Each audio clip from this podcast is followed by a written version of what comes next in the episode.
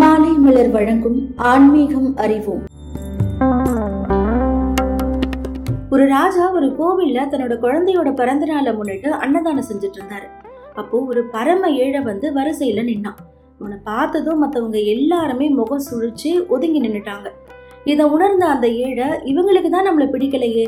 வரிசையில நிக்காம ஒதுங்கி நின்று எல்லாரும் அன்னதானம் வாங்கினதுக்கு அப்புறமா நாம வாங்கிக்கலாம்னு நினைச்சு தள்ளி நின்னுட்டான். நேரம் போயிட்டே இருந்துச்சு. இவன் தள்ளி நின்னதுனால இவனுக்கு பின்னாடி வந்தவங்க எல்லாரும் அன்னதானம் வாங்கிட்டு போயிட்டாங்க.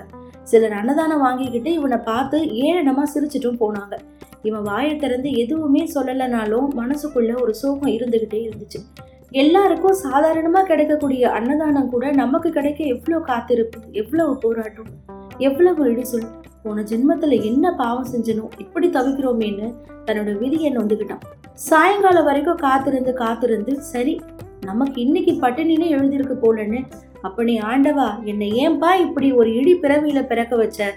அப்படின்னு கோபுரத்தை பார்த்து மனசுல இருக்கிற தன்னுடைய குமுறலை சொல்லி கோவில் பக்கத்துல இருக்க குளத்தங்கரையில போய் உட்காந்துட்டான் குளத்து நீரை கையில எடுத்து முகத்தை கழுவி படியில ரொம்பவே சோர்வா உட்காந்துருந்தான் ராஜா அன்னதானம்லாம் கொடுத்து முடிச்சுட்டு அந்த படித்துறையில காலார நடந்துட்டு வந்தாரு. என்னப்பா சாப்பிட்டியான்னு ஒரு பத்தடி தூரத்துல இருந்து குளத்துல தன்னுடைய முகத்தை பார்த்து கொண்டிருந்த அந்த ஏழை கிட்ட கேட்டாரு. கேக்குறது ராஜான்னு தெரியாம ஊரே சாப்பிட்டுச்சு. என் தலையில இன்னைக்கு பட்டினின்னு எழுதியிருக்கு போலையா? அப்படின்னு விரக்தியா முகத்தை கூட திருப்பாம குளத்து நீரை பார்த்தபடியே பதில் சொன்னான் அந்த ஏழை. அவன் சொன்ன பதில் ராஜாவோட மனசையே உருக்கிடுச்சு.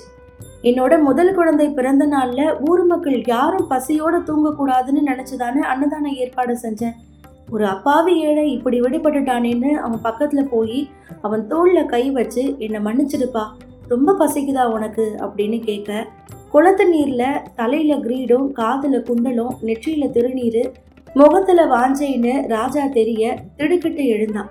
ராஜா நீங்கன்னு தெரியாமல் உக்காந்துக்கிட்டே பேசிட்டனே என்னை மன்னிச்சிருங்க அப்படின்னு பதறினான். இவனோட பண்பை பார்த்த ராஜா சத்தமா சிரிச்சாரு. சரி சரி வா. இன்னைக்கு நீ என் கூடயும் குழந்தை ராணி கூடயும் விருந்து உண்ண போறேன்னு அவனை பேச விடாம இழுத்துட்டு போய் தேர்ல உட்கார வச்சு அரண்மனைக்கு கூட்டிட்டு வந்தாரு.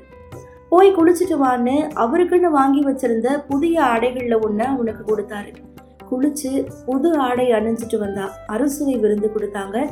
சாப்பிட்டு முடிச்சிட்டு அவன் கையில ஒரு குடம் நிறைய பொற்காசுகளை கொடுத்தாரு. இன்னையில இருந்து நீ ஏழை இல்லை. இந்த பணத்தை வச்சு நீ விரும்புற தொழில நேர்மையா செஞ்சு கௌரவமா வாழன்னு சொன்னாரு. அது வரைக்கும் அமைதியா இருந்த ஏழையோட கண்கள்ல தார தாரையா கண்ணீர் கொட்டுச்சு. ஏன்பா இப்படி அழுவுற? அப்படின்னு ராஜா கேட்க நான் இது நாள் வர பிறவி ஏழைன்னு மட்டும்தான் நினைச்சிருந்தேன் ராஜா. இந்த தருணத்துல தான் நான் ஒரு பிறவி முட்டாள்னு புரிஞ்சுக்கிட்டேன்னு சொன்னான்.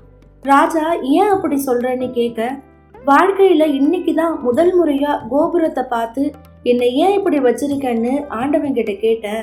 கேட்ட சில நிமிடங்கள்ல உங்களை அனுப்பி என் தலையெழுத்தையே மாத்திட்டான். கடவுள் கிட்ட கேட்டா நம்ம கேக்குறத விட இன்னும் பல மடங்கு தருவான்னு இன்னைக்கு வரைக்கும் புரியாம ஒரு முட்டாளாவே இருந்திருக்கேன்னு சொல்லி அழுதான் நமக்கு ஒண்ணு கிடைக்கலனா சராசரியை விட மிக சிறந்த ஒண்ண நமக்காக கடவுள் தரப்போறாருன்னு நம்புங்க. நல்லதே நடக்கும்னு சும்மாவா சொன்னாங்க தொடர்ந்து இணைந்திருங்கள். இது மாலை மலர் வழங்கும் ஆன்மீகம் அறிவோம்.